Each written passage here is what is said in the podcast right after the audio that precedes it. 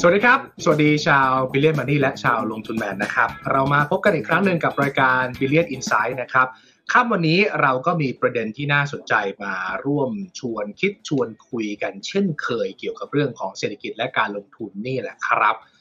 เมื่อวานนี้เนี่ยนะครับ หลายท่านก็น่าจะจับตามองเช่นเดียวกันกับคนทั้งโลกที่มีการประชุมของธนาคารกลางสหรัฐ ซึ่งผลการประชุมในเรื่องของนโยบายการเงินเนี่ยไม่ได้มีอะไรพลิกโผนะครับ เพราะว่าก่อนหน้าที่จะมีการประชุมเนี่ยเฟชวัตทูเขาก็เชื่อมั่นระดับ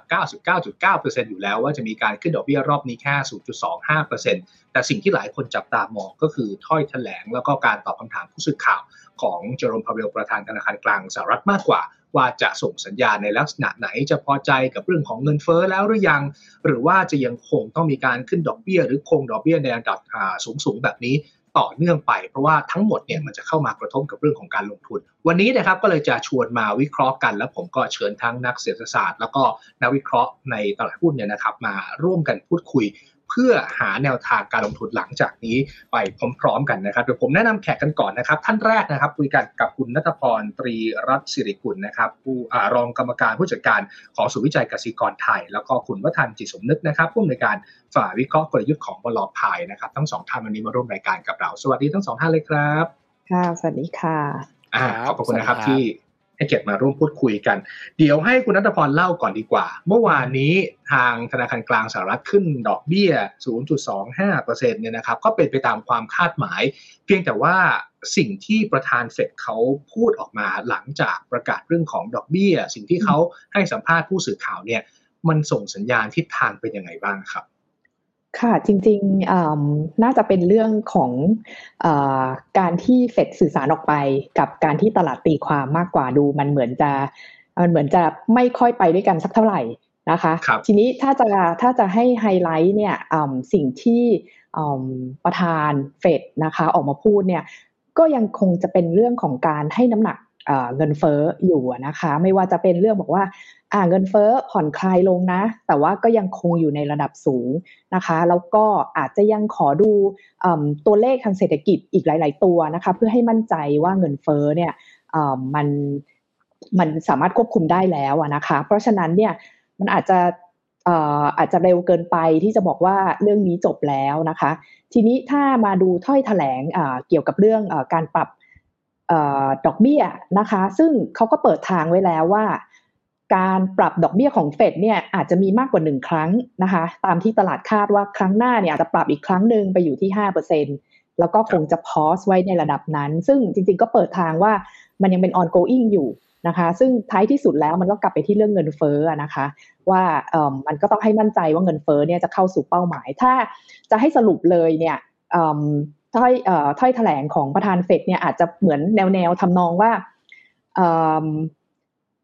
เงินเฟ้อยังไม่จบอ่าอันนี้ชัดเจนนะคะ แล้วก็ดอกเบี้ยเนี่ยอาจจะไม่ได้จะต้องเร่งเหมือนเหมือนเหมือนที่ผ่านมา แต่ว่าก็ยังไม่ได้วางใจเรื่องเงินเฟ้อก็อาจจะยังไม่ได้ยังไม่ได้จบนะคะ แต่ว่าตลาดเองเนี่ยไปตีความค่อนข้างที่จะเป็นบวก ก็จะเห็นว่าตลาดเงิน นะคะ ไม่ว่าจะเป็นตลาดหุ้นดอลลาร์ก็อ่อนลงมาค่อนข้างมากนะคะก็จะไปโฟกัสที่ประมาณว่ามองว่าเงินเฟ้อเนี่ยมันลงมันลงเป็นสัญญาณที่ดีนะคะ แล้วก็อีกประเด็นหนึ่งเนี่ยที่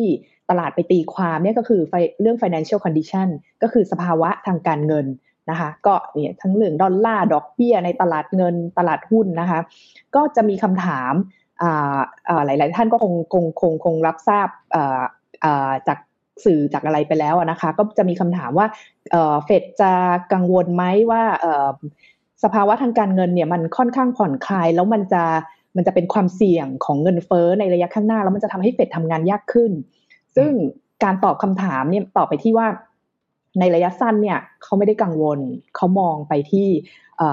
มองไปที่การเปลี่ยนแปลงในระยะปานกลางถึงระยะยาวมากกว่าตลาดก็เลยตีความว่าโอเคตรงนี้เนี่ยมันมัน เป็ดไม่น่าจะกังวลเรื่องระยะสั้นก็เลยก็เลยก็เลยตอบรับค่อนข้างบวกกับเรื่องนี้นะคะ ทีนี้มันมีอีกประเด็นหนึ่งคือถ้าไปดูเฟดเฟดฟันฟิวเจอร์นะคะก็จะเห็นว่าตลาดเนี่ยมองไปที่การปรับลดดอกเบี้ยของเฟดในปีนี้แล้วในช่วงไตรมาสสุดท้ายนะคะ ก็อันนี้มันสะท้อนว่าอะไรมันสะท้อนว่าตลาดมองว่า เศรษฐกิจสหรัฐหลังจากนี้เนี่ยจะเข้าสู่ภาวะถดถอยใช่ไหมเฟดถึงต้องอปรับลดดอกเบี้ย อันนี้เนี่ยมันอาจจะเป็นมุมมองที่ค่อนข้างแตกต่างกันนะคะอ่าก็จริง ๆแล้วโดยธรรมชาติแล้วเนี่ยตลาดคงจะมองอะไรที่เป็นเป็นเป็นระยะสั้น ในขณะที่ธนาคารกลางเนี่ย policy maker เนี่ยอาจจะมองอะไรระยะกลางหรือยาว เพราะฉะนั้นมันก็เลยเกิดเกิดเกิดเกิดความที่ไม่ไม่ไม่สอดคล้องกันอะไรตรงนี้นะคะ อันนี้อันนี้เป็นข้อสังเกตนะคะครับ งั้นมุมมองของศูนย์ใจกสิกรไทยเองเป็นยังไงบ้างคือตลาดเนี่ยเชื่อว่าจะลดดอกเบี้ยปลายปี แล้วก็หวังกันมาแบบนี้แล้วหุ้นก็เริ่มขึ้นมาตั้งแต่ปลายปีที่แล้ว แต่ทางเฟดเองก็พูดเสียงค่อนข้างแข็งเหมือนกันว่าปีนี้น่าจะคงดอกเบี้ยในระดับสูงต่อไป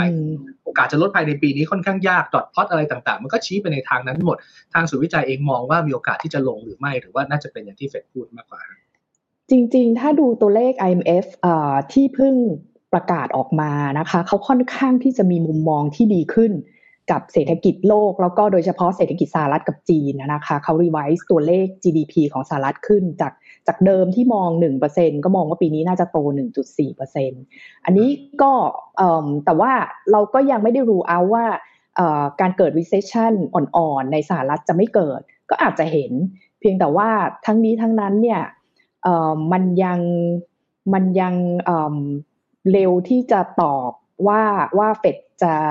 เฟดจะลดดอกเบี้ยแต่จริงๆเฟดจะลดดอกเบี้ยเนี่ยถ้ามุมมองเศรษฐกิจที่ดีเนี่ยเออแล้วเงินเฟ้อเนี่ยถ้าเรามองว่ามันจะลดลงช้าเนี่ยมันก็อาจจะไม่ได้มีความจำเป็นที่เฟดจะต้องรีบปรับลดดอกเบี้ยหรือเปล่านะคะ โดยรวมก็อาจจะแปลว่าตลาดตอนนี้อาจจะมองโลกในแง่ดีเกินไปสักนิดหนึ่งก็เป็นไปได้นะครับเบื้องต้นเราประมาณนี้ก่อนแล้วกัน ถามคุณวัฒนบ้างในมุมของนักวิเคราะห์ เราเห็นสิ่งที่เฟดพูด เราเห็นรีแอคของตลาดทั้งตลาดต่างประเทศตลาดบ้านเรา เราคิดเห็นยังไงบ้างครับเอ่อถ้าเป็นในแง่มันถึงในแง่ของตลาดหุ้นหรือเปล่าครับ หรือว่าในแง่ของอ่าใช่ ตลาดหุ้นเนี่ย ตอนเนี้ยแปลว่าเขาเขาตีความหมายของเฟดยังไง ถ้ามองจากมุมของนักวิเคราะห์เนี่ย เออจริง ๆ ผมว่าตลาดหุ้นน่าจะไปตีความว่าเฟดส่งสัญญาณ จริง ๆ ผมมองว่าเขาส่งสัญญาณ จะบอกว่าเข้มงวดไหม ก็บอกได้นะหรือจะบอกว่าเขาผ่อนคลายไหม ก็บอกได้เช่นกัน เพราะว่าสัญญาณที่บอกว่าตัวตัวเขาเข้มงวดเนี่ยเขาเขาก็ทางเจอโรมพาวเวลนะครับหรือว่า statement ของเฟดเมื่อคืนที่ไปนั่งอ่านมาเนี่ยนะครับเขาก็ยังส่งสัญญาณชัดเจนนะว่าเขาก็บอกว่าเออเขายังยังมีโอกาสนะครับที่อาจจะยังปรับขึ้นดอกเบี้ยได้ได้อีกนะครับอันนี้เป็น statement ของของเจอโรมอ่าของของประธานเฟด นะครับ ทีนี้เนี่ยแต่ถามว่ามีผ่อนคลายไหม ก็มีผ่อนคลายเช่นกัน เช่น เมื่อเมื่อคืนเนี่ยเขาเขา mention เกี่ยวกับเรื่องของ disinflation นะครับเขาเขาก็ย้ำชัดเจนว่าออตอนนี้เนี่ยสภาวะเรื่องของเงินเฟ้อของอเมริกาเนี่ยมันกำลังเข้าสู่ภาวะของเรียกว่า disinflation แล้วนะครับ คือที่ผ่านมาเนี่ยตั้งแต่ปี 2 ปีที่ผ่านมาเนี่ยตั้งแต่เกิดเกิดโควิดและเกิดเงินเฟ้อหรือแม้กระทั่ง เกิดตัว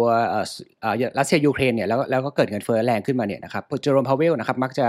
ค่อนข้างจะกังวลกับเงินเฟ้อนะครับไม่ไม่เคยเห็นเจอโรมพาวเวลออกมาพูดเรื่อง disinflation นะครับเมื่อคืนเนี่ยเป็นครั้งแรกนะครับที่เจอโรมพาวเวลเนี่ยพูดถึงเรื่องของ disinflation นะครับดังนั้นเนี่ยการที่เขาพูดถึง disinflation เนี่ยก็แปลว่าเขาเองก็มีการที่ว่าเหมือนกับส่งสัญญาณโดวิดเช่นกันนะครับแต่อย่างที่ผมบอกไปเขาก็ hawkish เช่นกัน hawkish ก็คือหมายถึงว่าเขายังส่งสัญญาณบอกว่าเออดอกเบี้ยยังอาจจะยังขึ้นได้อีกนะ เออส่วนโดวิดก็คืออะเริ่มเริ่มเริ่มแตะถึงเรื่อง disinflation นะครับแล้วก็ที่เป็นอาจจะ hawkish อีกอีกนิดนึงก็คือเขาก็ย้ำชัดเจนว่าเมื่อคืนเนี่ยเขาก็บอกนะครับว่าถ้าเกิดจะพูดถึงเรื่องการลดดอกเบี้ยในปีนี้เนี่ยอาจจะไม่ได้เห็นนะครับ อันนี้ก็คือสิ่งที่ผมพอจะสรุปได้จาก FOMC เมื่อคืนครับ อืม ซึ่ง ก็แน่นอนประธานเฟดหลาย ๆ ครั้งเขาก็จะพยายาม balance ความคาดหวังของนักลงทุนไม่ให้เทไปทางใดทางหนึ่ง มากจนเกินไป แต่ก็อยู่ที่ภาวะตลาดด้วยว่าช่วงนั้นเนี่ยจะพยายามมองข่าวร้ายหรือว่ามองข่าวดีแล้วให้น้ำหนักข่าวนั้นมากกว่ากัน คือตอนนี้เราเริ่มเห็นว่าตลาดดูเหมือนว่าจะมี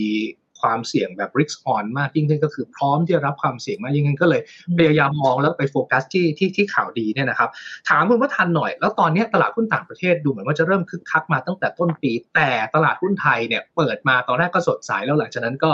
แช่เลยคือนิ่งเลยขึ้นนิดหน่อยแล้วก็ลงลงนิดหน่อยแล้วก็ขึ้นเนี่ยตอนนี้เรามองมีมุมมองต่อตลาดหุ้นไทยยังไงบ้างครับ ครับจริงๆต้องยอมรับนะครับว่าหุ้นไทยเองก็ขึ้นมาเยอะระดับหนึ่งนะครับจริงๆตลาดหุ้นไทยรับรู้ข่าวดีไปเยอะนะครับไม่ว่าจะเป็นเรื่องของจีนผ่อนคลายนะครับเรื่องของเรื่องของการจีนที่เข้ามาประเทศไทยนะครับรวมไปถึงเรื่องของการผ่อนคลายเรื่องของเงินเฟ้อดอกเบี้ยนี่จริง ๆ ตลาดผ่อนคลายกับประเด็นนี้มาตั้งแต่ช่วงปีที่แล้วแล้วนะครับและอีกอย่างหนึ่งเซตเองเนี่ยก็ถามว่าวันนี้เนี่ยนะครับก็ ขึ้นมาใกล้ๆ สักบริเวณสัก 1,700 จุดแล้วนะครับผมก็คิดว่าสาเหตุที่สาเหตุที่ตลาดไม่ได้ไปไหนได้เยอะเนี่ยก็คืออย่างที่ผมบอกไปคือตลาดมันมัน price in ประเด็นประเด็นบวกไปเยอะนะครับอย่างที่เราบอกไปเรื่องจีนเปิดประเทศนะครับเรื่องผ่อนคลายดอกเบี้ยนะครับผ่อนคลายเงินเฟ้อนะครับพอทุกอย่างมันรับรู้ไปหมดเนี่ยสิ่งที่จะพาตลาดให้ให้ดันขึ้นต่อเนี่ยมันก็มันก็เริ่มหมดปัจจัยใช่ไหมครับคือสังเกตได้เลยตั้งแต่ที่จีนประกาศเปิดประเทศปรากฏว่าหุ้นขึ้นแค่วันเดียว หลังจากนั้นไม่ขึ้นเลย นะครับและอย่างถ้าเกิดไปดูกลุ่มในในกลุ่มท่องเที่ยวนะปรากฏว่ากลุ่มกลุ่มท่องเที่ยวเนี่ยเอ่อจะ AOT ก็ดีนะครับเซนเทลมินเอราวันเนี่ยวันนี้ราคาหุ้นมันขึ้นมาเกินก่อนโควิดไปแล้วนะครับแปลว่าอะไรแปลว่าวันนี้ราคาหุ้นเนี่ยสะท้อนปัจจัยบวกด้านการท่องเที่ยวไปไปค่อนข้างเยอะแล้วนะครับผมมองว่าถ้าเกิดตลาดหุ้นไทยจะขึ้นได้แข็งแกร่งจริงๆคงคงต้องหาปัจจัยบวกที่ที่มากกว่านี้ ซึ่งวันนี้เนี่ยก็ต้องก็ต้องเรียนตามตรงว่าก็ยังไม่เห็นนะคืออะถ้าเราบอกว่าอะผ่อนคลายเงินเฟ้ออะก็รู้แล้ว ผ่อนคลายดอกเบี้ยอะก็ก็พอจะรู้แล้ว ผ่อนคลายเรื่องของจีนจีนเปิดประเทศก็รู้แล้วคำถามคือเฮ้เราจะมีข่าวดีอะไรที่จะพอดันให้หุ้นไทยมันไปได้ไกลกว่านี้ ผมก็ยังคิดว่าผมยังหาไม่เจอนะนะครับอ่าส่วนจะต้องลงทุนยังไงเดี๋ยวเดี๋ยวว่ากันอีกที ผมกลับไปที่คุณนัทพรหน่อยนอกเหนือจากทางเฟดเองเนี่ยนะครับ วันนี้อะวันณเวลาที่เราคุยกันเรายังไม่เห็นตัวเลขแต่ทางฝั่ง BOE ทางฝั่ง ECB เขาก็ประชุมกัน ธนาคารกลางประเทศอื่นๆเนี่ยเขาก็ยังมีแนวโน้มของการขึ้นดอกเบี้ย บางแห่งยังต้องขึ้นได้แรงกว่าทางฝั่งสหรัฐที่เริ่มผ่อนผ่อนแล้วด้วยซ้ำด้วยซ้ำเนี่ยเรื่องของนโยบายการเงินในแต่ละภูมิภาคที่ยังคงเป็นลักษณะของความตึงตัวเนี่ยมันจะส่งผลกระทบต่อเรื่องของเศรษฐกิจมากน้อยแค่ไหนครับค่ะจริงๆเศรษฐกิจยุโรปถ้าถ้าถ้าจะไป ดูจริง ๆ เงินเฟ้อเขาก็ยังสูงอยู่นะคะ แต่ว่าเราก็เริ่มเห็นสัญญาณที่จะที่จะผ่อนคลายลงมาแล้วนะคะ ก็จริง ๆ ยุโรปอาจจะไม่เหมือนอเมริกาตรงที่ยังมีประเด็นเรื่องวิกฤตพลังงานเข้ามาที่จะเป็นตัวฉุดเศรษฐกิจนะคะ ก็จริง ๆ แล้วถ้าดูรายงานของ IMF ก็แต่ เขาก็จะมองว่าปีนี้เนี่ยยุโรปเนี่ยอาจจะไม่ได้แย่อย่างที่เคยประเมินไว้เมื่อปลายปีที่แล้วนะคะเพราะว่าเรื่องวิกฤตพลังงานเองเนี่ยทางภาครัฐก็เข้ามาช่วย subsidize ค่อนข้างเยอะนะคะแล้วก็มันมีสต็อกอะไรของพลังงานค่อนข้างเยอะในปีที่แล้วแล้วก็ฤดูหนาวเนี่ยก็ไม่ได้ไม่ได้โหดร้ายอย่างที่ที่เคยมองไว้ แต่ว่า challenge มันอยู่ที่ปีนี้แหละว่าว่าเดี๋ยวปีนี้เนี่ยคงจะมีการ แซงชั่นที่เข้มขึ้นนะคะ กับรัสเซียเนี่ยอาจจะเรื่องน้ำมันเรื่องอะไรเรื่องก๊าซนะคะ ก็ต้องดูอีกว่าเรื่องสต็อกของพลังงานเนี่ยยุโรปจะจะจะสามารถรักษาระดับไว้ได้ยังไง แล้วมันจะกลับมามีผลกับเศรษฐกิจยังไงต่อไปนะคะ เรื่องดอกเบี้ยก็เป็นส่วนหนึ่ง เพราะว่าเงินเฟอ้อก็ยังสูงอยู่ ECB ก็ยังต้องขึ้นอยู่เช่นกันนะคะถ้าถามสุวิจัย โดยมุมมองแล้วเนี่ยนะครับถ้าให้แนะนำนักลงทุนเนี่ยเราควรจะต้องโฟกัสปัจจัยไหนบ้าง ปีที่แล้วเราโฟกัสหลักๆ คือเรื่องของเงินเฟ้อและการขึ้นดอกเบี้ยของเฟดแบบแทบจะตลอดทั้งปี ก่อนที่มันจะเริ่มชิฟไปที่เรื่องของ recession ความกังวลเศรษฐกิจถดถอยบ้าง ปีนี้เนี่ยนักลงทุนอย่างในตลาดหุ้นเองควรจะให้น้ำหนักกับเรื่องไหนควรจะติดตามข่าวเรื่องไหนเป็นหลักบ้างครับจริงๆ ปีนี้ถ้ามองความมองประเด็นเรื่องความเสี่ยงอะนะคะ เราก็ยังมองเรื่องเศรษฐกิจชะลอตัวเนี่ยเป็นประเด็น เป็นประเด็นสำคัญ อันนี้พูดถึงในภาพของไทยอะนะคะ ก็เรายังให้น้ำหนักกับเรื่องนี้ เพราะว่ามันยังมีผลต่อเรื่องอการส่งออกของของเราค่อนข้างมากโอเคแม้ว่าจะมีปัจจัยบวกมาเรื่องจีนเปิดประเทศน่าจะได้อันนี้ส่งบ้างนะคะที่เราส่งไปจีนมีนักท่องเที่ยวเข้ามานะคะแต่ว่าอย่าลืมว่าถ้าเศรษฐกิจสหรัฐกับยุโรปชะลอค่อนข้างมากเนี่ยเราก็เริ่มเห็นละว่าการส่งออกของเราไปตลาดเหล่านี้เนี่ยมันมันมันปิดลบละ นะคะ ก็ต้องรอดูปีนี้ด้วยนะคะ ก็ก็ยังให้เรื่องนี้น้ำหนักเรื่องนี้เป็นเป็นเป็นเป็นอันดับหนึ่งอยู่ค่ะ ครับ ซึ่งจากมุมมองของเรามองว่าถึงจะขนาดแบบมี hard recession hard landing อะไรไหมครับ หรือว่าตอนนี้มองว่าเป็น soft landing อาจจะชะลออ่อนๆเบื้องต้นเป็นยังไงค่ะจริง ๆ จริงๆศูนย์วิจัยกสิกรไทยพูดเรื่องนี้ตั้งแต่ไตรมาสสามไตรมาสสี่ปีที่แล้วแล้วนะคะ เรื่องความกังวลเกี่ยวกับเรื่อง recession ในปีนี้ แล้วก็มองว่ามันน่าจะเป็น technical recession แหละนะคะ เป็นเศรษฐกิจที่มันกิจกรรมทางเศรษฐกิจที่มันชะลอลง เราไม่ได้มองถึงขั้นกับ hard recession หรือว่า deep recession ขนาดนั้นนะคะ แต่ว่าอาจจะตอนนี้มุมมองอาจจะดีขึ้นนิดนึงนะคะอืมได้เดี๋ยวไส้ในเดี๋ยวเราคุยกันอีกที กลับไปถามคุณวัฒนบ้างครับ เมื่อสักครู่เนี่ยคุณวัฒนเกริ่นแล้วว่า ตอนนี้ตลาดหุ้นไทยมันตอบรับข่าวดีที่เราเห็นที่มันกลางวางอยู่บนโต๊ะไปเกือบหมด แล้วก็เลยไม่ค่อยเห็นปัจจัยที่จะมาผลักดันตลาดต่อ ถ้าอย่างนั้นให้เรามองไปยังอนาคตครับ โดยส่วนตัวเองหรือว่าบลพายเองมองตลาดในอนาคต ตลาดหุ้นไทยเนี่ยน่าจะไปทางไหนยังไงครับเออจริงๆเราเราเรามองเป็นเรียกว่า slightly negative นะคือมองเป็นเป็นเป็นค่อนข้างเจอ บอ่อนๆนิดหนึ่งเดี๋ยวเดี๋ยวผมอาจจะขออนุญาตแชร์สกินหน่อยพอดีเดี๋ยวอาจจะให้ให้ดูรูปกันนะครับ ก็พอดีทำทำรูปมาโอเคนะครับ จริงๆ อยากอยากให้ดู อยากให้ดูตรงนี้นะครับ คือวันนี้เนี่ยสิ่งที่คนคุยกันก็คือว่าเอ้ยคนกำลังผ่อนคลายเรื่องของดอกเบี้ยใช่ไหมครับแต่ที่แต่ถ้าเกิดเราไปดูเนี่ยนะครับ ปรากฏว่าผมลองพอตระหว่างตัวเฟดเฟดฟันเลทนะครับที่เป็นเส้นสีเส้นสีแดงนะครับกับตัวตลาดหุ้นของเอ่อ S&P 500เนี่ยนะครับ ปรากฏว่าเชื่อไหมครับว่า เออคือจริงๆเนี่ยข่าวข่าวดีคือดอกเบี้ยใกล้พีคือทุกคนมองตรงกันว่าดอกเบี้ยใกล้พีอ่าเฟดอาจจะขึ้นอีกสักสักรอบหนึ่งหรืออาจจะสักสองรอบดอกเบี้ยอาจจะขึ้นไปอยู่แถวๆสัก 5.25 หรืออาจจะแถวแถวสัก 5.5%แถวๆนั้นนะครับแต่ทีนี้เนี่ยสังเกตไหมครับว่าถ้าเกิดเราดูจากรูปเนี่ยถ้าเกิดเราไปดูปี 2000เนี่ยนะครับปีนั้นเนี่ยก็มีการปรับขึ้นดอกเบี้ยของเฟดขึ้นไปนะครับเส้นสีแดงเห็นไหมดอกเบี้ยก็ขึ้นไปนะครับแล้วตลาดหุ้นเนี่ยปรากฏว่าช่วงที่ดอกเบี้ยดอกเบี้ยพีคเห็นไหมครับช่วงที่ดอกเบี้ยพีคปรากฏตลาดหุ้นพีคด้วยพอดีเลย เออ แปลกเนาะเออ ไม่น่าเชื่อนะนะครับ แล้วแล้วแล้วเชื่อไหมครับว่าช่วงที่ดอกเบี้ยลงเห็นไหมครับดอกเบี้ยลง ตลาดหุ้นลงด้วยเออ คือตอนแรกเราเราเราเราคิดว่าเฮ้ยมันเป็นข่าวดีนี่เพราะว่าเฮ้ยเงินเฟ้อดีขึ้น ดอกเบี้ยน่าจะใกล้ใกล้แบบใกล้ผีกแล้วเอ้ยข่าวดีตลาดมันมันรออยู่ดีกว่า แต่ผมเห็นเห็นเห็นด้วยกับทางคุณคุณนัทพรนะครับว่าเรื่องของเศรษฐกิจถดถอยหรือว่า recession เนี่ยมัน มันยังเป็นปัจจัยที่ผมว่าตลาดยังไม่ยังไม่ไพอินเท่าที่ควรเท่าไหร่นะครับอันนี้อันนี้คือรอบหนึ่ง แล้วถ้าเกิดเราไปดูอีกรอบนึงคือรอบปี 2008 เห็นเห็นเห็นไหมครับ ภาพภาพเดิมเลย ดอกเบี้ยพีคเห็นไหมครับ ดอกเบี้ยพีคตลาดหุ้นพีคด้วย เห็นไหมครับ แล้วในขณะในในขณะที่ดอกเบี้ยดอกเบี้ยปรับลงเห็นไหมครับ ตลาดหุ้นปรับลงด้วย เพราะอะไรครับ เพราะว่าการลงของดอกเบี้ยมันมันเอ่อมันทำมันแปลว่ามันมี recession อยู่แล้วมันกระทบ e a r n i n g เหรอหรือว่ายังไงครับคืออย่างนี้ครับมันมันอธิบายได้ในในในอ่าในในในเชิงของ ของของทฤษฎีนะครับ คือรูปนี้นะผมไม่ผมไปทำมา มันอาจจะไม่ไม่แน่ใจเห็นชัดหรือเปล่านะนะครับ คือรูปนี้คือเรื่องของอ่าสีน้ำเงินเนี่ยคือ GDP อ่าสีน้ำเงินคือเฟดฟันเลทนะครับก็คือดอกเบี้ยของธนาคารกลางสหรัฐนั่นเองนะครับ ในขณะที่สีขาวนี่คือการการการเติบโตของการบริโภคในสหรัฐนะครับ สังเกตไหมครับว่าเวลาที่ดอกเบี้ยมันขึ้นไปไปสูงมากๆเนี่ยนะครับอ่าอย่างเช่นตรงนี้เนี่ยนะครับดอกเบี้ยขึ้นไปสูงมากๆสิ่งที่เกิดขึ้นคือการบริโภคมันก็มันก็หดตัว นะครับ คืออะถามถามว่าวันนี้เนี่ยถามว่าทำไมดอกเบี้ยขึ้นไปสูงและการบริโภคหดตัว มันเป็นเรื่องที่อธิบายได้แบบได้ง่ายมากๆเลยคือสมมติว่าวันนี้ผม ผมอาจจะซื้อบ้านสักหลังหนึ่งใช่ไหมครับ ผมอาจจะผ่อนอยู่เดือนละเดือนละเดือนละหมื่นหนึ่งใช่ไหมครับวันวันดีขึ้นดีเฟดก็ประกาศว่าโอเคเอ้ยตอนช่วงนี้เงินเฟ้อมันแรงมากนะครับ ก็สิ่งที่เฟดต้องทำคือดอกเบี้ยมันต้องต้องปรับขึ้นใช่ไหมครับพอดอกเบี้ยมันปรับขึ้นสิ่งที่เกิดขึ้นก็คือว่าภาระค่าใช้จ่ายผมก็สูงขึ้นแล้วใช่ไหมครับเงินที่ผมจะเอาไป ไปบริโภคส่วนอื่น เช่น ผมอาจจะอยากซื้อแก๊สเจ็ตนะครับ อยากจะไปทานอาหารร้านข้างนอกเนี้ยคือเม็ดเงินตรงนี้ผมก็ผมก็จะไม่เหลือแล้วถูกไหมเพราะว่าผมต้องเอาไปไปสเปนในดอกเบี้ยที่มันสูงขึ้นอ่าเห็นเห็นไหมครับว่าเห็นไหมครับมันมันถึงเกิดรูปนี้เกิดขึ้นไงคือเวลาที่ดอกเบี้ยมันขึ้นไปสูง สิ่งที่เกิดขึ้นคือ การบริโภคมันมันมักจะไปไปไม่ค่อยไหว เห็นไหมครับอะช่วงช่วงที่ดอกเบี้ยขึ้นไปสูงเห็นไหมครับการบริโภคก็ก็ไปไม่ค่อยไหวเช่นกัน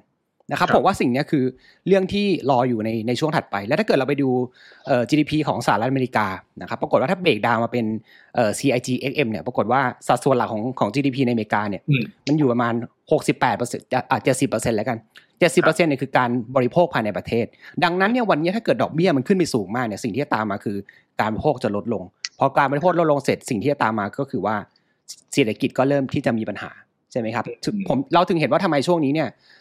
ดัชนีชี้นำหลาย ๆ ตัวมันเริ่มเริ่มส่งสัญญาณอ่อนแรงอย่างเมื่อคืนเนี่ยมีการรายงานตัว I ISM PMI นะครับดัชนีผู้จัดการฝ่ายจัดซื้อนะครับภาคผลิตปรากฏว่าค่อนข้างแย่ใช่ไหมครับอะแล้วถ้าเกิดเราไปเราไปเทียบดูเนี่ยปรากฏว่าถ้าเกิดเราเอาเอ่อ PMI นะนะครับ PMI เทียบกับตลาดหุ้น S&P 500 ปรากฏว่าทิศทางไปด้วยกันค่อนข้างค่อนข้างชัดเจนเลย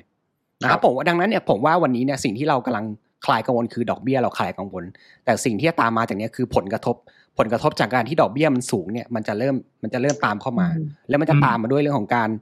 เศรษฐกิจเริ่มมีปัญหานะครับอาจจะมีการเอาคนออกด้วยนะครับเพราะฉะนั้นเมื่อคืนเนี่ยถ้าเกิดไปดูเนี่ยปรากฏว่าตัว ADP ADP เนี่ย ADP non farm เนี่ยนะครับการจ้างงานภาคเอกชนของในสหรัฐเนี่ย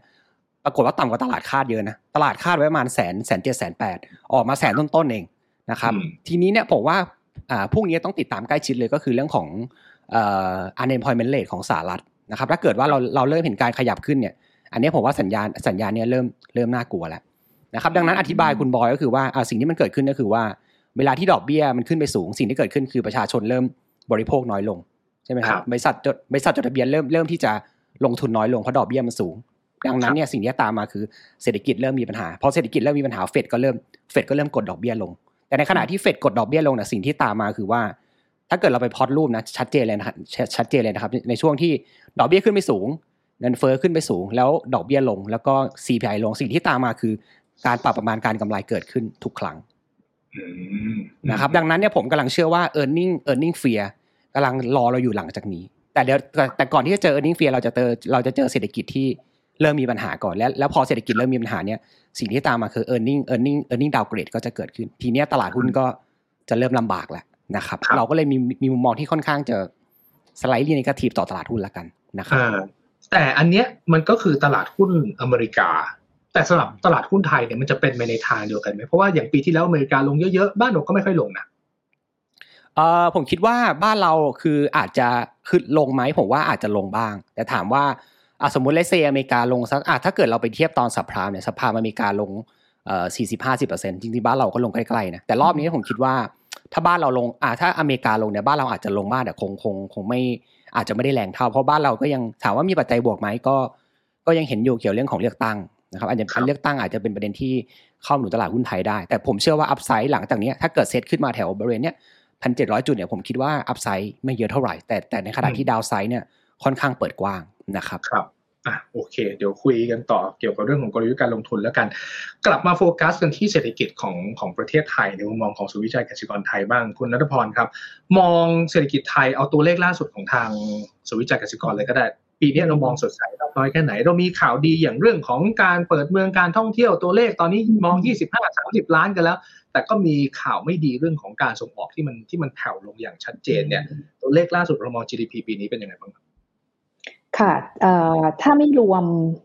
เรื่องปัจจัยจีนเปิดประเทศเนี่ยเราเคยมองไว้ที่ 3.2 นะคะของปีนี้ ก็พอมีเรื่องจีนเปิดประเทศเข้ามาตัวเลขนักท่องเที่ยวมันดันขึ้นไปนะคะจากเดิมเนี่ย 22 เนี่ยไปเป็น 25.5 นะคะเรามองจีนนักท่องเที่ยวจีนปีนี้จะเข้ามาประมาณเกือบเกือบ5ล้าน 4.65 นะคะ ก็ตรงนี้ส่วนหนึ่งแล้วก็เรามีมุมมองต่อภาคการส่งออกที่ดีขึ้นเล็กน้อยนะคะ แต่ก็ยังติดลบอยู่นะคะ จากเดิมที่มองติดลบลบมากกว่าลบ 0.5 ตอนนี้เราก็ขยับขึ้นมาเนี่ยเป็นลบ 0.5 แล้วก็การส่งออกของไทยไปจีนเนี่ยน่าจะได้อานิสงบ้างบางส่วนนะคะ โดยเฉพาะในพวกเรื่องอาหารเรื่องเรื่องเรื่องของกินของใช้นะคะ ก็ไปจีนเนี่ยน่าจะเป็นตลาดเดียวที่เรายังมองบวกอยู่ในปีนี้ นะคะ ก็แต่นี้เป็นเป็นเป็นเป็นภาพรวมนะคะ GDP เนี่ยเรามอง 3.7 แต่ทีนี้ถ้าไปดูไส้ในอะไรจริง ๆ เนี่ย เรามองว่าการฟื้นตัวของเศรษฐกิจไทยในปีนี้เนี่ยมันยังเป็นในรูปแบบแบบ K-shape อะค่ะก็คือมันยังเติบโตไม่ได้ทั่วถึงนะคะ อะไรที่มันเกาะไปกับเรื่องท่องเที่ยวพัตคาร ร้านอาหารโรงแรมรีเทลเนี่ยอะมันก็จะเกาะไปไปไปได้ มันก็จะโตได้นะคะแต่อะไรที่มันมาตีมส่งออกอิเล็กทรอนิกส์เองอะไรเองชิปนี่ก็เริ่มเห็นสัญญาณราคาที่มันลงแล้วด้วยนะคะแล้วก็มันก็ส่งออกไปเยอะละช่วงโควิด ตอนนี้มันเป็นธีมของ service sector นะคะ ก็เราก็จะเห็นจะเห็นธีมพวกนี้นะคะ ที่มันเกาะไปกับการส่งออกเนี่ยปีนี้ก็ก็จะอยู่ใน K ขาลงนะคะ อันนี้ก็เป็นเป็นภาพกว้างๆ ทีนี้ที่บอกว่าไม่ทั่วถึงอีกตัวหนึ่งที่ดูก็คือการใช้จ่ายครัวเรือนของของของในประเทศเนี่ยก็จะเห็นว่า ตัวการใช้จ่ายที่เกี่ยวกับเรื่อง Service Sector เนี่ยมันกระโดดขึ้นไปนะคะในขณะที่อะไรที่มันเป็นสินค้าที่มันค่อนข้างเป็นราคามูลค่าสูงสูงหน่อยอย่างอย่างพวกรถยนต์อะไรอย่างเงี้ยก็เราก็จะเห็นว่ากำลังซื้อมันก็ไม่ได้ยังไม่ได้ฟื้นตัวดีมากนะในในในในในภาพใหญ่นะคะ ก็จะเห็นภาพนี้มันค่อนข้างฉีกออกจากกัน นะมันก็จะเป็นลักษณะที่ในภาพใหญ่เนี่ยตัวเลขเนี่ยมันอาจจะโตดีกว่าที่คาดแต่ว่าพอพอลงมามองข้างในเนี่ยมันไม่ได้แบบทั่วถึงกันค่ะอืมนั่นขอเป็นความรู้เชิงเศรษฐศาสตร์เลยครับ ปกติแล้วถ้าสมมติว่าการท่องเที่ยวถ้ามันออกมากลับมาดีเนี่ยนะครับ กลุ่มที่ได้เงินแรกๆก็คือกลุ่มที่ทำธุรกิจเกี่ยวกับท่องเที่ยวอะไรโดยตรง แล้วเงินเนี่ยมันจะเริ่มหมุนไปยังธุรกิจอื่น ๆ เรื่องของการบริโภคจะเริ่มกลับมา มันมันจะมี lag time ใช้ระยะเวลายาวนานมากน้อยแค่ไหนปกติแล้ว จริงๆอ่า lag time เนี่ยอาจจะไม่ได้ไม่ได้ไม่ได้เป๊ะๆนะคะ มันก็ขึ้นอยู่กับมันก็ขึ้นอยู่กับพฤติกรรมการใช้จ่ายอะไรด้วยว่ามันจะหมุนเร็วขนาดไหนในจังหวัดที่การท่องเที่ยวที่มัน concentrate มากๆนะคะอย่างทางภาคใต้หรือจังหวัดที่เป็นหัวเมืองเนี่ยมันก็คงจะมันก็คงจะมีความการหมุนเวียนของเงินเนี่ยเยอะนะคะ เพราะว่านักท่องเที่ยวก็ไปเยอะเรื่อง transportation เรื่องดีเทลร้านค้า ร้านอะไรก็ได้รับอานิสงส์หมด เงินมันก็หมุนต่อไปเรื่อยๆ เร็วขึ้นนะคะแต่ถ้าจะเป็นจังหวัดรองหน่อยอาจจะได้อานิสงส์อาจจะช้ากว่าจังหวัดที่มันเป็นหัวเมืองท่องเที่ยวนะคะคือโดยรวมเรามองว่า K-shape เนี่ยเกิดขึ้นค่อนข้างแน่นอน คือก็จะมีบางธุรกิจบาง sector ที่จะไปได้ด้วยดี แล้วก็จะมีบาง sector ที่ยังไม่ค่อยดี แต่ภาพรวมตัวเลขทั้งหมดอาจจะดูดีก็คืออย่าให้ตัวเลขโดยรวมหลอก คือถ้าจะลงทุนอาจจะต้องพิจารณาโฟกัสกันเป็นราย sector แบบนั้น ใช่ค่ะ ใช่ค่ะ มี K ขาบนกับ K ขาล่างค่ะเพราะฉะนั้นอะก็ถามคุณวัฒนหน่อยแล้วกันว่า คือแน่นอนเราก็คงจะต้องเลือก K ขาบนแหละเพียงแต่ว่าเอากลยุทธ์ก่อนกลยุทธ์การลงทุนในตลาดหุ้นไทยหลังจากนี้ไปเนี่ย เราแนะนำนักลงทุนยังไงบ้างครับ เอ่อจริง ๆ ก็มองคล้ายๆคุณนัทพรนะครับก็เมื่อวันสองวันที่ผ่านมาแบงก์ชาติก็เพิ่งรายงานภาวะเศรษฐกิจไทยรายเดือนนะครับสำหรับเดือนธันวาคมนะครับซึ่งภาพค่อนข้างชัดเจนนะครับว่า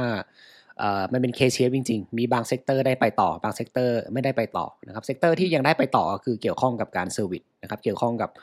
ร้านอาหารแล้วก็พวกโรงแรมนะครับในขณะที่ sector ที่ไม่ได้ไปต่อคือ ถ้าเกิดเราไปสังเกตดีๆเนี่ยคือการลงทุนภาคเอกชนค่อนข้างลดลงนะครับยังมีนัยสำคัญนะครับดังนั้นกลยุทธ์ในการลงทุนก็พยายามเลือกหุ้นที่เรียกว่าเอ่อยังยังดูแล้วยังยังได้ประโยชน์อยู่ละกัน ยังได้ประโยชน์จากการฟื้นตัวของการท่องเที่ยว นะครับได้ประโยชน์จากการฟื้นตัวของเศรษฐกิจภายในนะครับก็จริงกลยุทธ์การลงทุนช่วงนี้เราก็พยายามเลือกหุ้นที่เป็น domestic play นะครับยังยังดูน่าสนใจอยู่นะครับอย่างที่บอกไปคือ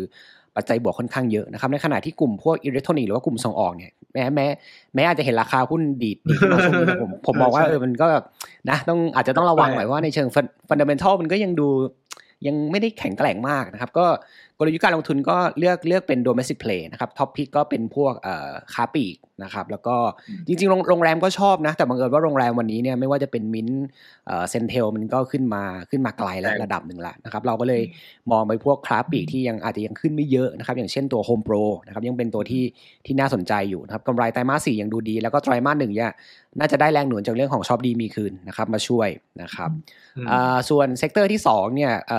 ผมไม่แน่ผมไม่แน่ใจว่าผมอาจจะแปลกหรือเปล่าผมแอบชอบ defensive นะผมผมเริ่มเชียร์ defensive นิดนึงเพราะว่าอย่างที่เราบอกไปคือเราค่อนข้างกังวลกับภาวะเศรษฐกิจในช่วงถัดไปนะครับคือวันนี้เนี่ยเราอาจจะมองว่าเออไทยอาจจะยังดูดีอยู่แต่จริงๆผมก็ผมก็กลัวเกินว่าเราจะมี downside ไปด้วยถ้าเกิดเราดูรูปนี้นะครับ เราลองทำตัวเอ่อ PMI ของสหรัฐนะครับสำหรับตัว ISM เทียบกับ export ของไทย ปรากฏว่าทิศทางมันชัดเจนกันมากเลยนะครับว่า export ไทยกับตัว PMI ของภาษารัฐเนี่ยทิศทางมัน ไปด้วยกันค่อนข้างค่อนข้างชัดเจนเลยนะครับ และทีนี้ถ้าเกิดเราเราเอาตัว export มาเทียบกับ consumption เนี่ยก็เห็นว่ามันก็มีทิศทางที่ค่อนข้างไปด้วยกันจริงๆนะครับดังนั้นเนี่ยสมการ GDP เนี่ย CIG XM ทุกอย่างมันมันเชื่อมโยงกันหมดนะครับดังนั้นเนี่ย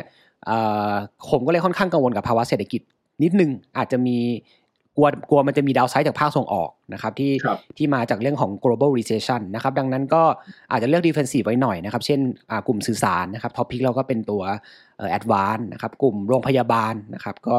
ไม่ว่าเศรษฐกิจจะเป็นยังไงก็ยังคงต้องต้องรักษาเนาะถ้าเกิดว่าเป็นมีปัญหาเรื่องสุขภาพนะครับก็ชอบตัว BDMs กับตัว BCH นะครับแล้วก็ติดติดกลุ่มโรงไฟฟ้าไว้หน่อยนะครับโรงไฟฟ้าเนี่ยจะเป็นตัวที่ได้ประโยชน์นะครับในช่วงที่ ดอกเบี้ยปรับลงนะครับซึ่งเวลาที่ bond yield อเมริกาปรับลงนะครับจะ 10 ปีหรือ 2 ปีก็ได้นะครับ ปรากฏว่าโรงไฟฟ้าเนี่ย outperform ค่อนข้างชัดเจน แล้ววันนี้เนี่ยหลายคนไม่ได้ไม่ได้โฟกัสเรื่องของราคาแก๊ส วันนี้ราคาแก๊สธรรมชาตินะครับ natural gas เนี่ยลงมาต่ำกว่าช่วงที่เกิดเรื่องของยูเครนรัสเซียแล้วนะครับดังนั้นผลประกอบการ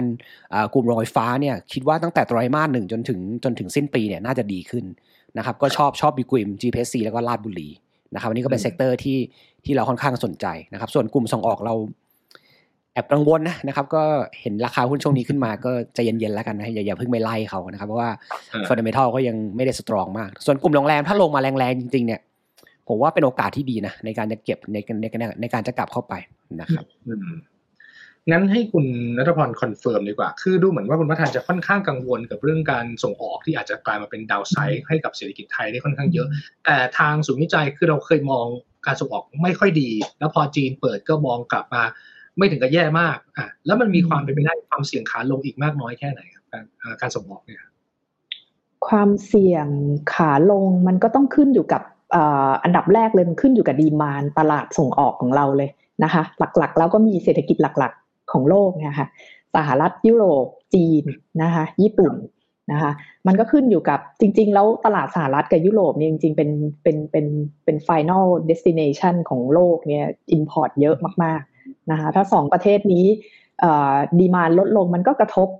มันก็กระทบไปหมดทั้งส่งออกไฟกูสแล้วก็ส่งออก supply chain ด้วยนะคะอันนี้ก็จะมีผลผลกลับมานี่มันก็แต่ภาพตอนนี้เนี่ยเรายังมองเศรษฐกิจทั้งสองเนี่ยทั้งสหรัฐกับยุโรปเนี่ย อย่างที่เรียนไปตอนต้นนะคะ ว่าเออมันจะโตช้าลงกว่าปีที่แล้วเยอะแหละ เพียงแต่ว่าเราไม่มองถึงขั้นกับ deep recession หรือว่าจะเจอการหดตัวบางไตรมาสที่มันลึกมากนะคะ แม้ว่าผลของการฟอนโหลดดอกเบี้ย ปีที่แล้วเนี่ยมันอาจจะเห็นมันน่าจะเห็นภาพไตรมาสสามไตรมาสสี่ครึ่งหลังในปีนี้ค่ะ ของทางสหรัฐนะคะ ก็ก็จริงๆเรายังมองไม่ไม่ไม่ไม่ไม่ไม่ไม่ได้ไม่ได้ ไม่ได้จริง ๆ เรามองค่อนข้าง conservative แล้วอะค่ะครับ อืม อาจจะมีบางไตรมาสที่พลิกกลับไปติดลบนิดหน่อย แล้วก็เป็น technical recession ก็คืออาจจะติดลบสักหนึ่งถึงสองไตรมาสแบบนั้น แต่คือโดยรวมยังไม่ถึงกับมองว่าจะจะลงไปแรงๆนะครับเพียงแต่ว่าเดี๋ยวอาจจะต้องติดตามข่าวอย่างต่อเนื่องว่ามันจะมีอะไรเปลี่ยนแปลงหรือไม่นะครับ คุยเรื่องบ้านเราต่อนะครับ คุยกับคุณนัทพรต่ออย่างเรื่องของดอกเบี้ยนโยบายนะครับกรงงบ้านเราก็ ใช้วิธีการค่อยๆ ปรับขึ้นมาอย่างต่อเนื่อง ถึงแม้ว่าต่างประเทศเขาเริ่มแผ่วๆ เริ่มชะลอการขึ้นดอกเบี้ยลงมาบ้างแล้ว แต่ของเราก็ยังค่อยเป็นค่อยไป ค่อย ๆ ขึ้น ตอนนี้เริ่มมีเสียงบอกว่าเอออาจจะต้องลองพิจารณาไหมวงดูเหมือนเงินบาทก็แข็งโป๊กเลยเออแต่ดูเหมือนว่าแบงก์ชาติก็ยังค่อนข้างชัดเจนว่าจะค่อยๆ ขึ้นดอกเบี้ยตรงนี้ต่อไป เรามองแนวโน้มดอกเบี้ยบ้านเราอย่างไรบ้างครับค่ะ จริง ๆ เรามอง house view เนี่ยยังมองเอ่อขึ้นไปแล้วตอนนี้ 1.5 นะคะ อาจจะขึ้นอีกครั้งหนึ่ง นะคะมาอยู่ที่ 1.75 แต่เราก็ยังมองเผื่อๆเอาไว้นะคะเผื่อว่าถ้าเงื่อนไขทางเศรษฐกิจมันได้อย่างเช่นเงินเฟ้อมันไม่ได้ลงเร็วนะคะแล้วก็การฟื้นตัวคือแบงก์ชาติเนี่ยมองว่าเศรษฐกิจไทยจะฟื้นตัวอยู่แล้วแต่ว่าถ้าเกิดว่ามันฟื้นตัวดีกว่าที่กว่าที่เคยประเมินเนี่ยมันก็มันก็ไม่มีความจำเป็นที่จะต้อง ตอนนี้ดอกเบี้ย 1.5 นี่ก็ถือว่าค่อนข้างไม่ไม่ได้ถือว่าสูงมากนะคะ ก็อาจจะขยับขึ้นไปได้เกิน 1.75 อาจจะเป็น 2 หรือว่า 2.25 ก็ได้ ยังเผื่อเผื่อรูตรงนี้ไว้นะคะครับ เงินเฟ้อนี่ทั้งนั้นอ่าเชิญต่อครับเชิญต่อเลยครับ ค่ะ ทั้งนี้ทั้งนั้นมันก็ขึ้นอยู่กับหลายปัจจัยอะนะคะ มันก็ต้องดูเรื่องการเลือกตั้งด้วยนะคะ หลังเดือนพฤษภาคม ดูว่ามันจะยังไง ซึ่งมันจะมีก็ก็มีผลต่อความเชื่อมั่นด้วยนะคะ แล้วก็อาจจะต้องดูทิศทางของเฟดด้วย หลังจากถ้าขึ้นไปห้าเปอร์เซ็นแล้วยังไงต่อ มันก็จะไปอยู่ในช่วงครึ่งหลังของปีนะคะ ก็จะน่าจะติดตามอีกอีกอีกอีกอีก episode หนึ่งนะคะ ครับ อย่างเงินเฟ้อทางศูนย์วิจัยมองยังไงบ้างครับ ปีที่แล้วทุกคนบอกคล้ายๆ กันว่าเงินเฟ้อของบ้านเราขึ้นมาจากทางฝั่งของ supply เพราะฉะนั้นเนี่ยมันควรจะลงได้เร็วมันจะเป็นอย่างนั้นค่ะค่ะ จริงๆ ถ้าไปดูเนี่ยเราเริ่มเห็นตัว core inflation นะคะตัวเงินเฟ้อที่มันไม่รวมราคาพลังงานแล้วก็อาหารเนี่ยมันเร่งตัวขึ้นสวนทางกับไอตัว headline ที่ที่มันลงเพราะว่าเรื่องราคาพลังงานมันย่อลงนะคะตรงนี้เนี่ยมันก็สะท้อนว่า ตัว core inflation อาจจะสะท้อนภาคดีมานด้วยนะคะ แล้วก็อาจจะสะท้อนว่ามันมีการส่งผ่านต้นทุนเนี่ยจากตัวปีเกือบปีกว่าๆนะคะที่ที่เจอเรื่องเรื่องต้นทุนวัตถุดิบอะไรที่มันสูงขึ้นเนี่ยมันก็หลาย ๆ อย่างเนี่ยประกอบกันต้นทุนแรงงานด้วย ต้นทุนทางการเงินก็เริ่มขยับขึ้นนะคะก็จะเริ่มเห็นการส่งผ่านตรงนี้ เพราะฉะนั้นเนี่ยปีนี้เนี่ยเราก็ไม่ได้มองว่าเงินเฟ้อตัว headline เนี่ย มันจะมันจะมันจะลดลงเร็ว เราก็ยังมองประมาณสามสามนิดนิดนะคะเพราะฉะนั้นก็อาจจะเห็นการขึ้นดอกเบี้ยของกนงหนึ่งจุดเจ็ดห้าหรือว่าสองเปอร์เซ็นก็อาจจะเป็นไปได้ ถ้าเป็นแบบนั้นเนี่ยเราขึ้นดอกเบี้ยไปเรื่อยๆ ในขณะที่ชาวบ้านเขาเริ่มเริ่มชะลอแล้วเนี่ยเงินบาทเทียบกับดอลลาร์เขาจะยิ่งแข็งขึ้นไปอีกหรือเปล่าครับหรือว่ามองยังไงบ้าง จริง ๆ บาทตอนนี้เนี่ย movement บาทตอนนี้ถ้าแยก ง่าย ๆ มันก็อาจจะแบ่งเป็นสองส่วน มันก็เป็นปัจจัยเรื่องดอลลาร์อ่อนด้วยนะคะ ที่หลุดหลุดเมื่อเช้านี่สามสองจุดเจ็ดห้าแต่ตอนนี้ไม่แน่ใจว่าขยับขึ้นหรือยังนะคะ อีกส่วนหนึ่งเนี่ยมันได้ปัจจัยจากเรื่องอการที่จีนเปิดประเทศอ่านักอ่าแล้วมันก็มองว่าไทยเนี่ยนักลงทุนก็คงจะมองว่าไทยเนี่ยน่าจะได้อานิสงส์นะเรื่องจีนเปิดประเทศนักท่องเที่ยวจีนคงจะเข้ามาเยอะนะคะตัว current account ดูบัญชีเดินสะพัดเนี่ยอาจจะรีบาวปีนี้กลับมาเป็นบวก นะคะตรงนี้ก็มองไปเป็นเป็นเป็นเป็น forward looking ก็น่าจะมีเงินตราต่างประเทศอะไรเข้ามาก็ก็มีการเอ่อเอ่อเข้ามาในในในตลาดพันธบัตรในตลาดในตลาดหุ้นอันนี้ อันนี้ตลาดหุ้นไม่แน่ใจตลาดพันธบัตรเนี่ยแน่ๆนะคะ ก็ภาพตรงนี้เนี่ยมันยังคงอยู่ เพียงแต่ว่าถ้ามันมีอะไรมา trigger ตรงนี้เนี่ยอย่างเช่นดอลลาร์พลิกกับทิศ หรือว่านักท่องเที่ยวหรือว่าภาพเศรษฐกิจ fundamental มันไม่ได้เป็นไปตามที่ที่นักลงทุนมองเนี่ยเขาก็มันก็อาจจะพลิกกลับด้านอีกอีกอีกด้านหนึ่งก็ได้นะคะเรามองกรอบเงินบาทปีนี้สักประมาณเท่าไหร่แล้วครับ ตอนนี้เนี่ยยังมองอ่าสามสิบสามจุดห้าถึงอ่าเดี๋ยวนะคะ ปลายปีเนี่ยสามสิบสามจุดห้าถึงสามสิบสี่นะคะอืม โอเค ได้เดี๋ยวรอดูกันแต่ก็แน่นอนแหละครับ มันจะก็มีปัจจัยที่เข้ามาเปลี่ยนแปลงอะไรได้ ตลอดเวลาอย่างที่คุณนัทพรบอกนะครับ กลับไปคุยกับคุณวัฒนบ้าง จริง ๆ เราพอจะนึกอีเวนต์ใหญ่ของบ้านเราออกเรื่องหนึ่ง ซึ่งทุกคนก็คงมองคล้ายๆ กันแหละก็คือเรื่องของการเลือกตั้งนะครับ ถึงแม้ว่ามันจะอย่างอื่นมันก็จะตอบรับในตลาดไปแล้วเนี่ย อย่างเรื่องการเลือกตั้งบางคนก็บอกว่า ก่อนหน้าเลือกตั้งสามเดือนหุ้นจะขึ้นแรงนะนี่คือไปย้อนดูสถิติที่ผ่านมา เรื่องของเลือกตั้งเรามองยังไงบ้าง แล้วมันเริ่มตอบรับในตลาดไปบ้างแล้วหรือยังหรือว่ายังไม่ได้เข้าไปในตลาดเลย ก็เดี๋ยวอาจอาจจะเอาสกิลผมขึ้นหน่อยนะครับ เหมือนคุณบอยรู้นะครับ ว่าเอ้เหมือนผมรู้ว่าคุณบอยต้องถามประเด็นนี้ก็เลยเตรียมข้อมูลมาให้ดูใช่นะครับก็มาดูกันผมลองไปรันตัวผลตอบแทนนะนะครับของเซ็นดินเด็กในแต่ละปีที่มีการเลือกตั้งนะครับ ตั้งแต่ปี 19 นะครับ ปี2011 นะครับ ปี 2005 แล้วก็ปี 2001 นะครับ เออถ้าเราไปดูปี 2019 เนี่ยนะครับปรากฏว่าก่อนเลือกตั้ง 3 เดือนนะครับนี่หุ้นขึ้นจริงนะครับนี่เห็นไหมตอนก่อนเลือกตั้ง 3 เดือนหุ้นขึ้นจริงประมาณสัก 3-4%แต่ถ้าเกิดไปดูก่อนเลือกตั้ง6เดือนปรากฏว่าหุ้นลง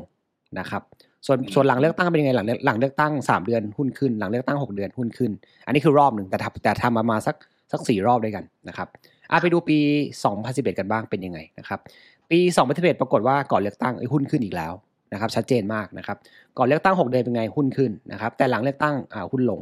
นะครับในปีในปี 2011 หุ้นลงนะครับในปี 2005ล่ะเป็นยังไงบ้าง ก่อนเลือกตั้งอีกแล้วนะครับ3เดือนหุ้นขึ้นนะครับก่อนเลือกตั้ง 6 เดือนหุ้นขึ้นนะครับแต่ปรากฏว่าชัดเจนครับว่าหลังเลือกตั้งหุ้นลงอีกแล้วนะครับแต่ถ้าเกิดไปดูปี 2001 เป็นยังไงบ้าง ก่อนเลือกตั้ง 3 เดือนนะครับหุ้นขึ้นนะครับก่อนเลือกตั้ง 6 เดือนหุ้นขึ้น แต่หลังเลือกตั้งเนี่ยสังเกตไหมครับหลังเลือกตั้งทีไรหุ้นลงทุกทีไม่รู้ทำไม นะครับแต่หลังเลือกตั้งสถิติชัดเจนมากถ้าเกิดเราตัดปี 2019 ออกไปนะแล้วไปดูปี 11 ปีปี 05 และปี 01เนี่ยปรากฏว่าหลังเลือกตั้งทีไรหุ้นลงทุกทีนะครับทีนี้ถามว่าเลือกตั้งอยู่ในอยู่ใน price in ไปในราคาหรือหรือยังผมมองว่าก็ระดับหนึ่ง เพราะว่าสัปดาห์ที่ผ่านมาก็ทางราชกิจจานุเบกษาก็เพิ่งเรียกว่าประกาศกฎหมายเกี่ยวกับการเลือกตั้งสองฉบับออกมานะครับ ข่าวนี้ก็ก็สะท้อนว่าเรื่องของการเลือกตั้งเนี่ยก็ก็เหมือนกับว่าเป็นที่รับรู้ของตลาดในในระดับหนึ่งแล้วนะครับ ก็ถามว่ายังคาดหวังได้ไหมก็ยังพอคาดหวังได้บ้าง ในในแง่อัพไซด์ของของตลาดหุ้นแต่ถามว่าจะคาดหวังได้ได้เยอะไหมเนี่ยผมก็คงไม่ไม่ได้มองขนาดนั้นนะครับ คือจริง ๆ ผมมองว่ารัฐบาลเพียงเพียงเพียงผู้เดียวเนี่ยคง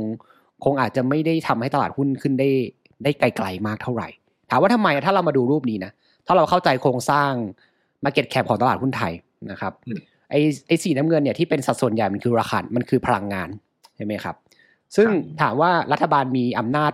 รัฐบาลไทยนะมีอำนาจเพียงพอที่จะไปทำให้ราคาน้ำมันโลกขึ้นไหม ก็คงไม่ใช่ไหมครับเออดังนั้นเนี่ยถ้าเราตัดตัดเรื่องของราคา ถ้าเราตัดกลุ่มพลังงานออกไปเนี่ย ก็พอจะบอกได้แล้วว่า เออหุ้นในระยะยาวเนี่ยมันอาจจะ หมายถึงว่ารัฐบาลพอเข้ามาอาจจะไม่ได้ช่วยตลาดหุ้นได้มากเท่าไหร่เพราะว่าอย่างที่เราบอกไปคือ กลุ่มพลังงานมัน weight เยอะนะครับ ทีนี้ทีนี้ sector ถัดไปคือค้าปลีกนะครับคือค้าปลีกเป็นสัดส่วนอันดับสองของ Market Cap ในตลาดหุ้นไทยนะครับ ทีนี้เนี่ยคำถามคือเฮ้ยเราคาดหวังการบริโภคได้มากขนาดไหนที่การบริโภคจะพาให้หุ้นไทยขึ้นไปได้ไกล ๆ ผมคิดว่าเราอาจจะไม่ได้คาดหวังเรื่องการบริโภคได้ไกลเท่าไหร่ ถามว่าทำไมถ้าเรามาดูรูปนี้นะครับ ผมลองไปทำเรื่องของหนี้หนี้หนี้ต่อ GDP ของประเทศไทยอืม นะครับเทียบกับเทียบกับการเติบโตของการบริโภคที่ที่สภาพัฒน์มีการรายงาน เห็นไหมครับว่าในช่วงก่อนหน้าเนี่ยปี 2003 ปี 2004 เนี่ยปีในช่วงในช่วงเวลานั้นน่ะนี้หนี้หนี้สาธารณะของนี้หนี้ครัวเรือนต่อ GDP อะมันไม่ได้สูงมาก มันอยู่ประมาณเลนประมาณแบบ 40-50%ใช่ไหมครับ ในช่วงปีนั้นเนี่ยปรากฏว่าการบริโภคไทยมันก็โตดีนะครับการบริโภคไทยคือขวามือ ปรากฏว่าในช่วงเวลานั้นเนี่ยการบริโภคไทยก็โตประมาณแบบ8 8 8ถึง10%ได้ ใช่ไหมเห็นเห็นไหมครับ แต่แต่แต่เห็นไหมครับว่าช่วงนี้เนี่ยอันนี้ผมทำถึงแค่ปีปีหนึ่งเก้านะเพราะว่าอืมปีโควิดเนี่ยไอตัวตัวเลขตัวนี้มันจะเพี้ยนไปเลยเพราะว่ามันฐานฐานมันเปลี่ยนไปอะอืมเข้าใจมันจะเปลี่ยนไป แต่ทีนี้เนี่ยถ้าเกิดเราไปดูหนี้หนี้ต่อต่อ GDP ของประเทศไทยวันนี้เนี่ยผมเข้าใจว่าน่าจะน่าจะแตะประมาณแปดแปดสิบกว่าเกือบเก้าสิบละใช่ไหมครับถ้าถ้าไม่แน่ใจว่าคุณนัทพรพอจะมีตัวเลขที่ชัวร์ไหมแต่ผมเข้าใจว่าน่าจะอยู่ประมาณนี้นะประมาณแปดประมาณเกือบเกือบเก้าสิบเนาะถ้าผมจำไม่ผิด นี่ครัวเรือนใช่ไหมคะใช่ครับใช่ครับ อ่าอ่าร้อยยังนะยังไม่ร้อยปนะระมาณนั้นนะคะยังยังยังยังไม่ถึงเก้าสิบค่ะใช่อืมอะประมาณ80กว่าแล้วกันนะครับครับ ก็แปลว่าอะไรแปลว่าวันนี้เนี่ยประชาชนส่วนใหญ่ก็เรียกว่ามีภาระหนี้สินที่ค่อนข้างสูงแล้วนะครับ ดังนั้นเนี่ยจะคาดหวังให้ประชาชนบริโภคให้มันโตมากกว่านี้เนี่ยมันมันยากนะใช่ไหมครับอืมถ้าถ้าเกิดเราไปดูเนี่ยอืมถ้าเกิดเราไปดูในในในช่วงปีตั้งแต่ปี17ปี19เนี่ยปรากฏว่าพอหนี้ GDP พอหนี้ต่อ GDP มันขึ้นมาแต่ระดับประมาณแบบ 80-90%คุณเห็นไหมครับว่าการบริโภคไทยมันโหมันเริ่มโตไม่ค่อยไหวแล้วนะมันเริ่มแบบมันเริ่มแบบนิ่งๆแล้วนะครับดังนั้นเนี่ย sector แรกคือพลังงานเนี่ยรัฐบาลคงทำอะไรมากไม่ได้นะครับครับมาดู sector ที่สองค้าปลีกเนี่ยรัฐบาลอาจจะพอพอกระตุ้นได้บ้าง แต่ถามว่าจะกระตุ้นได้เยอะไหมเนี่ยก็ก็อย่างที่เราบอกไปคือวันนี้หนี้หนี้มันเยอะมากนะครับ ดังนั้นที่ดังนั้นจะเกิดกระจะกระตุ้นให้การบริโภคมันโตแรงๆเนี่ยมันก็ยากนะครับ พอครับพอพอ sector ใหญ่ ๆ ของของตลาดหุ้นไทยมัน มันดูแล้วรัฐรัฐบาลอาจจะไม่ได้ทำอะไรได้มากเนี่ยผมก็เลยไม่ได้คาดหวังว่า หลังจากที่มีการเลือกตั้งเสร็จสิ้นเนี่ยหุ้นไทยจะขึ้นได้แรงเท่าไหร่นะครับอืมอันนี้ก็คือมุมมองจากเรานะครับเอ่อแต่ถ้าใครอยากจะเกาะกระแสอีเวนต์เนี้ยแล้วพอจะมีหุ้นกลุ่มไหนที่ที่ที่ปกติเราจะได้อานิสงส์จากเลือกตั้งไหมครับ ถ้าอยากจะโฟกัสอ๋อแน่นอนต้องมีอยู่แล้วนะครับก็คือเรามองไปที่ตัวรับเหมาก่อสร้างนะครับ ซึ่งน่าจะได้ประโยชน์เต็มๆอยู่แล้วนะครับ คือวันนี้เนี่ยโครงสร้างพื้นฐานโครงสร้างพื้นฐานไทยผมคิดว่ายัง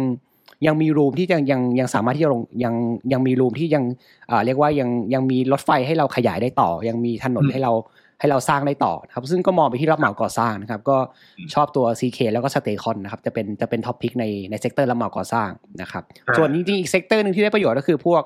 พวกค้าปลีกแต่อย่างที่เราบอกไปคือเราอาจจะไม่ได้คาดหวังอะไรได้เยอะมากด้วยด้วยวันนี้ที่ที่หนี้ค่อนข้างเยอะนะครับอืมอ่าก็ไปโฟกัสกลุ่มหลักๆ ที่เราแนะนำไปแล้ว ดีกว่านะครับ คุณพัฒน์ก็มีชอบค้าปลีกก็มีโฮมโปรนะครับโรงแรมถ้าราคาลงมาหน่อยก็แนะนำเหมือนกันนะครับ Defensive ก็แนะนำไปกลุ่มสื่อสารกับโรงพยาบาลนะครับ Advanced BDMs BCH นะครับ แล้วก็โรงไฟฟ้ามี B คริม GPSC แล้วก็ราชบุรีนะครับ ลองเอาไปเลือกดูแล้วกัน ผมให้ทั้งสองท่านฝากทิ้งท้าย ไม่ว่าจะเป็นคำแนะนำหรือข้อควรระวังหรือ กลยุทธ์หรืออะไรก็ตามแต่เอาตามสะดวกเลยนะครับจากประเด็นที่เราคุยกันมาไล่ตั้งแต่เรื่องของเฟดกลับมาที่เรื่องของเศรษฐกิจไทยศูนย์วิจัยมีอะไรอยากจะฝากให้กับนักลงทุนหรือว่าผู้ที่สนใจติดตามอยู่บ้างครับ ค่ะจริงๆอ่าภาพปีนี้เนี่ยมันค่อนข้างมีหลายหลายหลายหลายเลเยอร์มันทับซ้อนกันมันมีทั้งข่าวร้ายข่าวดีเนี่ยปะปนกันไปหมดนี้อาจจะต้องแยกแยกเอ่อข่าวดีก็ส่วนหนึ่งนะคะ แล้วก็ อาจจะไม่ได้ อาจจะอาจจะอย่าเพิ่งเอ่อดีใจว่ามันเป็นข่าวดีอาจจะต้องดูนิดนึงนะคะ ว่าว่าอืมมันดีจริงหรือเปล่านะคะ ส่วนข่าว